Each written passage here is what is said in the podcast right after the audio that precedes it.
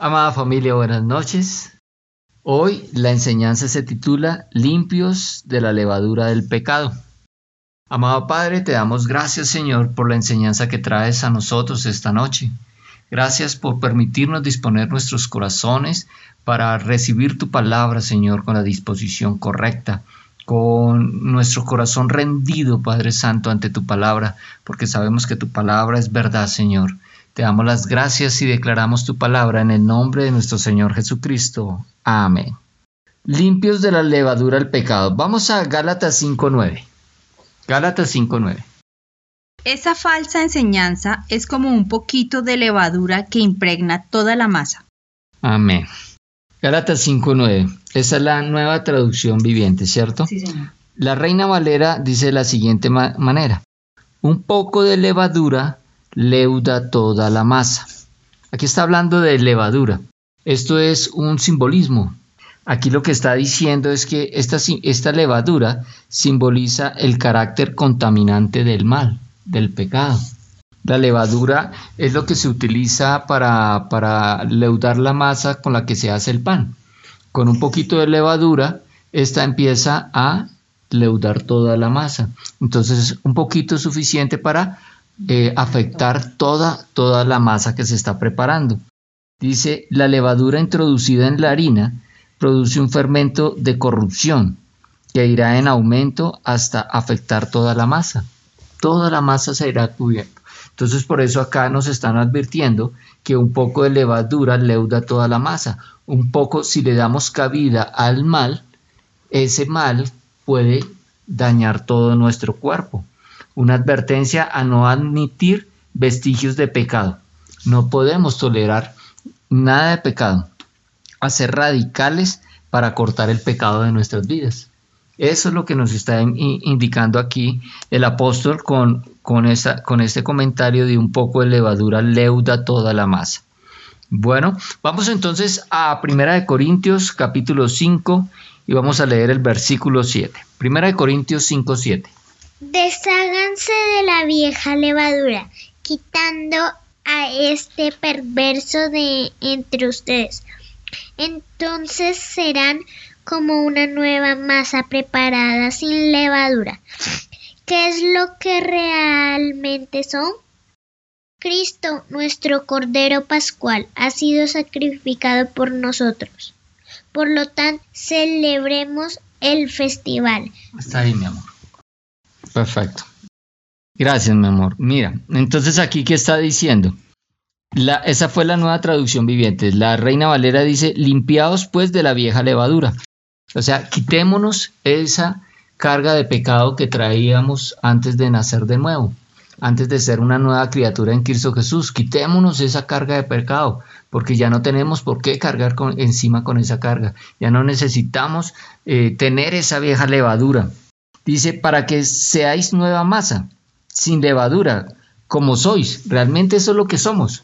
Nosotros somos una nueva criatura, somos una nueva masa libre de toda contaminación. Es decir, nosotros mm, somos libres de esa levadura del mal, de la levadura del pecado que contamina y destruye todo el cuerpo. Ahora nos está diciendo, porque nuestra Pascua, aquí está refiriéndose a la fiesta de la Pascua, acuérdese que le está hablando también a judíos, el apóstol Pablo le está hablando a judíos que han sido eh, convertidos al cristianismo, eh, creyentes que eran judíos, entonces ellos están relacionados, ellos entienden todo este tema de la Pascua. Y la Pascua era esa fiesta que se celebraba en conmemoración cuando el pueblo de Israel salió de Egipto. Dios le dio instrucciones a Moisés de que sacrificaran un cordero y que pintaran los dindeles de, su, de las puertas de la casa con la sangre de ese cordero para que cuando pasara el ángel de la muerte ellos fueran librados de, de la muerte. Ese es un tipo de Jesucristo, un cordero que nos libra de la muerte. Y nosotros nuestra Pascua, es decir, nuestro Cordero Pascual, como lo dice la nueva traducción viviente, es Jesucristo. Él ya fue crucificado por nosotros, Él ya pagó, Él ya derramó su sangre por nosotros, Él con su sangre pagó el precio de nuestra salvación, de nuestra redención, Él nos redimió de nuestros pecados, Él nos limpió de nuestros pecados. Nosotros no tenemos pecados, en Cristo Jesús somos libres de esa levadura del pecado. Aquí es una exhortación a dejar atrás el pecado. Sean limpios pues de la vieja levadura. Dejemos atrás el pecado. Como ya somos limpios, mantengámonos limpios y dejemos atrás esa levadura de pecado, esa levadura de mal. Ya no la permitamos en nuestra vida. Bueno, entonces vamos ahora a Marcos 7 y vamos a leer del 20 al 13, del 20 al 23. Y entonces agregó, es lo que sale de su interior lo que los contamina pues de adentro del corazón de la persona salen los malos pensamientos, la inmoralidad sexual, el robo, el asesinato, el adulterio, la avaricia, la perversidad, el engaño, los deseos sensuales, la envidia, la calumnia, el orgullo y la necedad. Todas esas vilezas provienen de adentro, esas son las que los contaminan. Amén, gloria a Dios. Aquí nos está hablando de que todas estas cosas que contaminan al hombre se producen desde dentro del corazón de los hombres, porque desde dentro del corazón salen los malos pensamientos, los adulterios.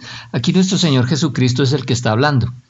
Y Él está diciendo que todas estas cosas, todas estas cosas que hacemos, sí, que son malas ante los ojos de Dios, homicidios, fornicaciones, hurto, avaricias, maldades, engaños, lascivia, envidia, todo esto proviene desde el interior del hombre. El hombre antes de nacer de nuevo, antes de nacer en Cristo Jesús, es pecador por naturaleza.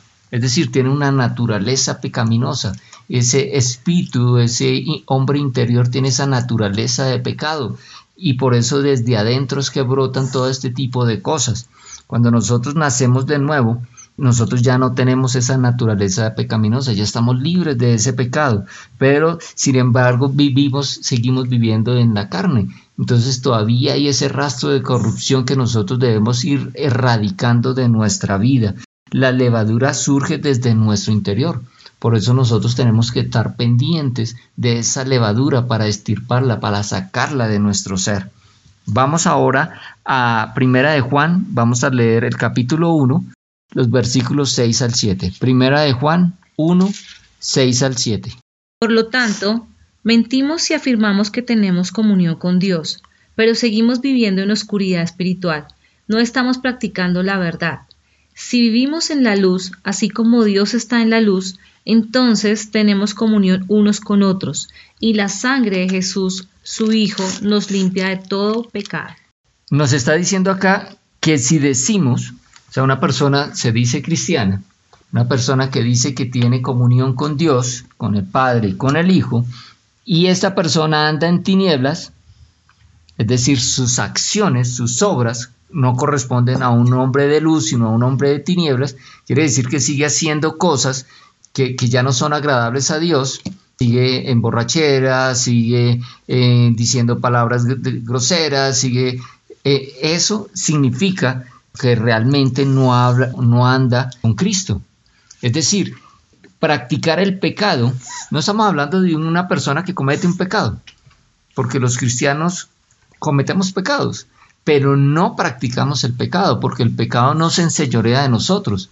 El pecado no tiene ninguna potestad ni autoridad sobre nosotros. Nosotros somos libres del pecado, pero puede que pequemos pero nosotros tenemos, somos conscientes de ese error, nos arrepentimos y cambiamos, mejoramos para no volverlo a repetir. Pero una persona que se dice cristiana y permanece en un pecado, permanece haciendo cosas que sabemos que a Dios le desagrada, permanece siendo mentiroso o permanece siendo adúltero, eso significa que realmente esta persona no practica la verdad, es mentiroso porque anda en tinieblas, anda en tinieblas. Si decimos que tenemos comunión con Dios, pero andamos en tinieblas, o sea, seguimos haciendo las cosas que corresponden a un hombre pecador, practicando el pecado, pues eh, es mentira lo que estamos diciendo. Realmente no estamos andando en la luz, no estamos andando con Cristo. Y aquí dice que la sangre de nuestro Señor Jesucristo nos limpia de todo pecado. Entonces nosotros no tenemos por qué seguir viviendo en el pecado. Practicar el pecado es evidencia de que en realidad no andamos con, con Cristo. Vamos ahora a Santiago 1, 13 al 5. Santiago 1, 13 al 5. Nadie debe decir, cuando es tentado, que es Dios el que lo tienta, porque Dios no puede tentar por el mal, ni Él tampoco tienta a nadie Al contrario, cada uno es tentado por sus propios malos deseos que lo arrastran y lo seducen. Los malos deseos dan a la luz el pecado. Después, cuando el pecado se desarrolla completamente, da a la luz la muerte. Los malos deseos. La Reina Valera habla de la concupiscencia, los deseos de la carne, la pasión pecaminosa del hombre natural, del hombre de pecado. No podemos decir que es Dios el que nos, el que nos tienta, no se puede justificar una persona diciendo es que Dios me tentó, Dios me puso esa persona y, y pues yo con estas, no, o me puso el licor o me puso, no, Dios no tienta, aquí es claro, la tentación no viene de parte de Dios, la tentación viene de nuestras propias concupiscencias, de nuestras propias pasiones, de las cuales somos atraídos y seducidos. Y dice que cuando esta concupiscencia ha concebido, da a luz el pecado. O sea, cuando nos dejamos llevar por nuestras pasiones, terminamos eh, cometiendo el pecado. Y cuando terminamos cometiendo el pecado, mire lo que dice, el pecado consumado da a luz la muerte. Entonces, ¿qué tenemos que hacer nosotros? Tenemos que estar alerta de esas concupiscencias, de esas pasiones, y tenemos que reprenderlas. Tenemos que reprimir las pasiones de, esta de este cuerpo material.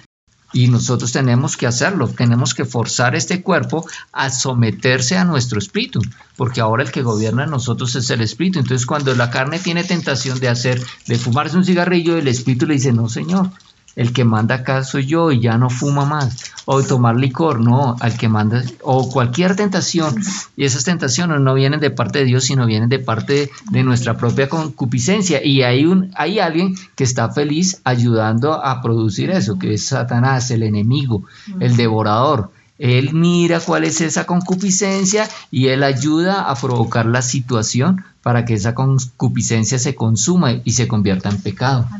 Ahora vamos entonces a 2 de Corintios, capítulo 10, 3, 5. Somos humanos, pero no luchamos como lo hacen los humanos.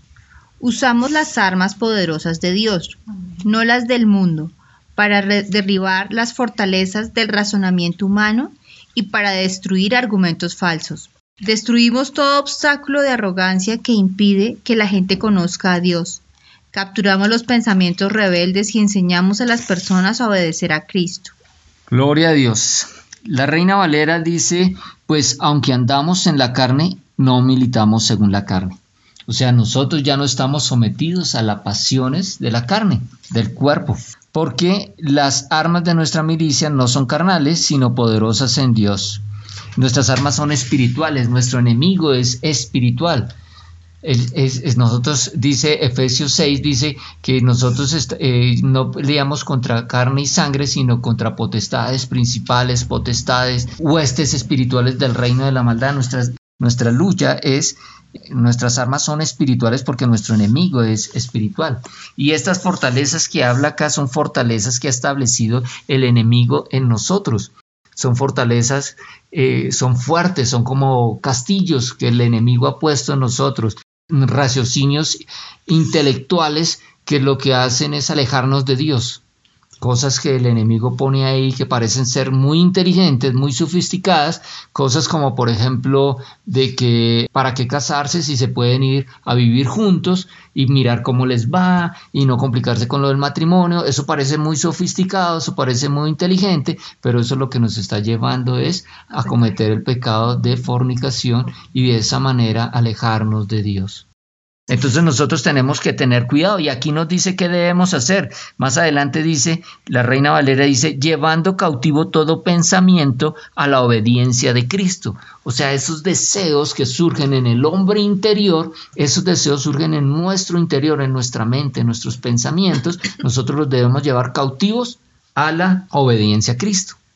Entonces nosotros debemos conocer la voluntad de Dios conocer el carácter de Dios, saber qué le gusta a Dios, y eso lo hacemos a través de, conocer la palabra de Dios, la Biblia, de meditar en ella. De esa manera aprendemos a conocer cuál es la voluntad de Dios para poder obedecer esa voluntad y llevar estos pensamientos cautivos a la voluntad, a la obediencia de la voluntad de Cristo.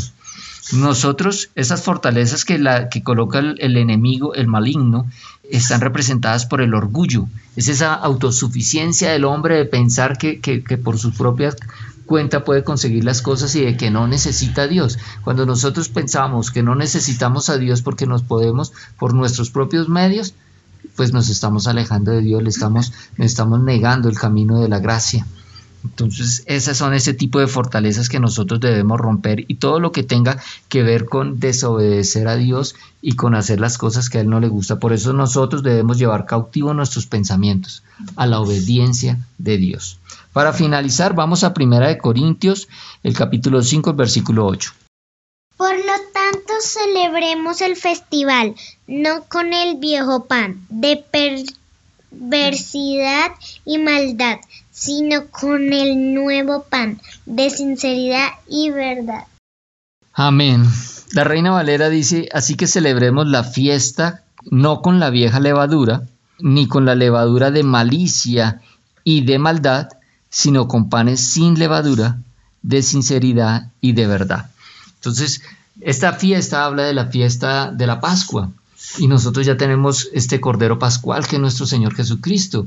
Entonces nosotros eh, hemos sido salvos a través de Cristo. Nosotros andamos en una, en una celebración continua, constante, porque a través de Cristo, a través de este Cordero Pascual, nosotros fuimos salvados, fuimos redimidos, fuimos justificados, fuimos comprados con precio de sangre, fuimos purificados, fuimos santificados, recibimos tantas cosas con este sacrificio de nuestro Señor Jesucristo, que es motivo para estar nosotros de continua celebración. Por eso habla de una fiesta. Hace referencia a la fiesta pascual, pero esa es la fiesta, es ese gozo que nosotros mantenemos de continuo en nuestro interior por todo lo que recibimos al estar en Cristo Jesús.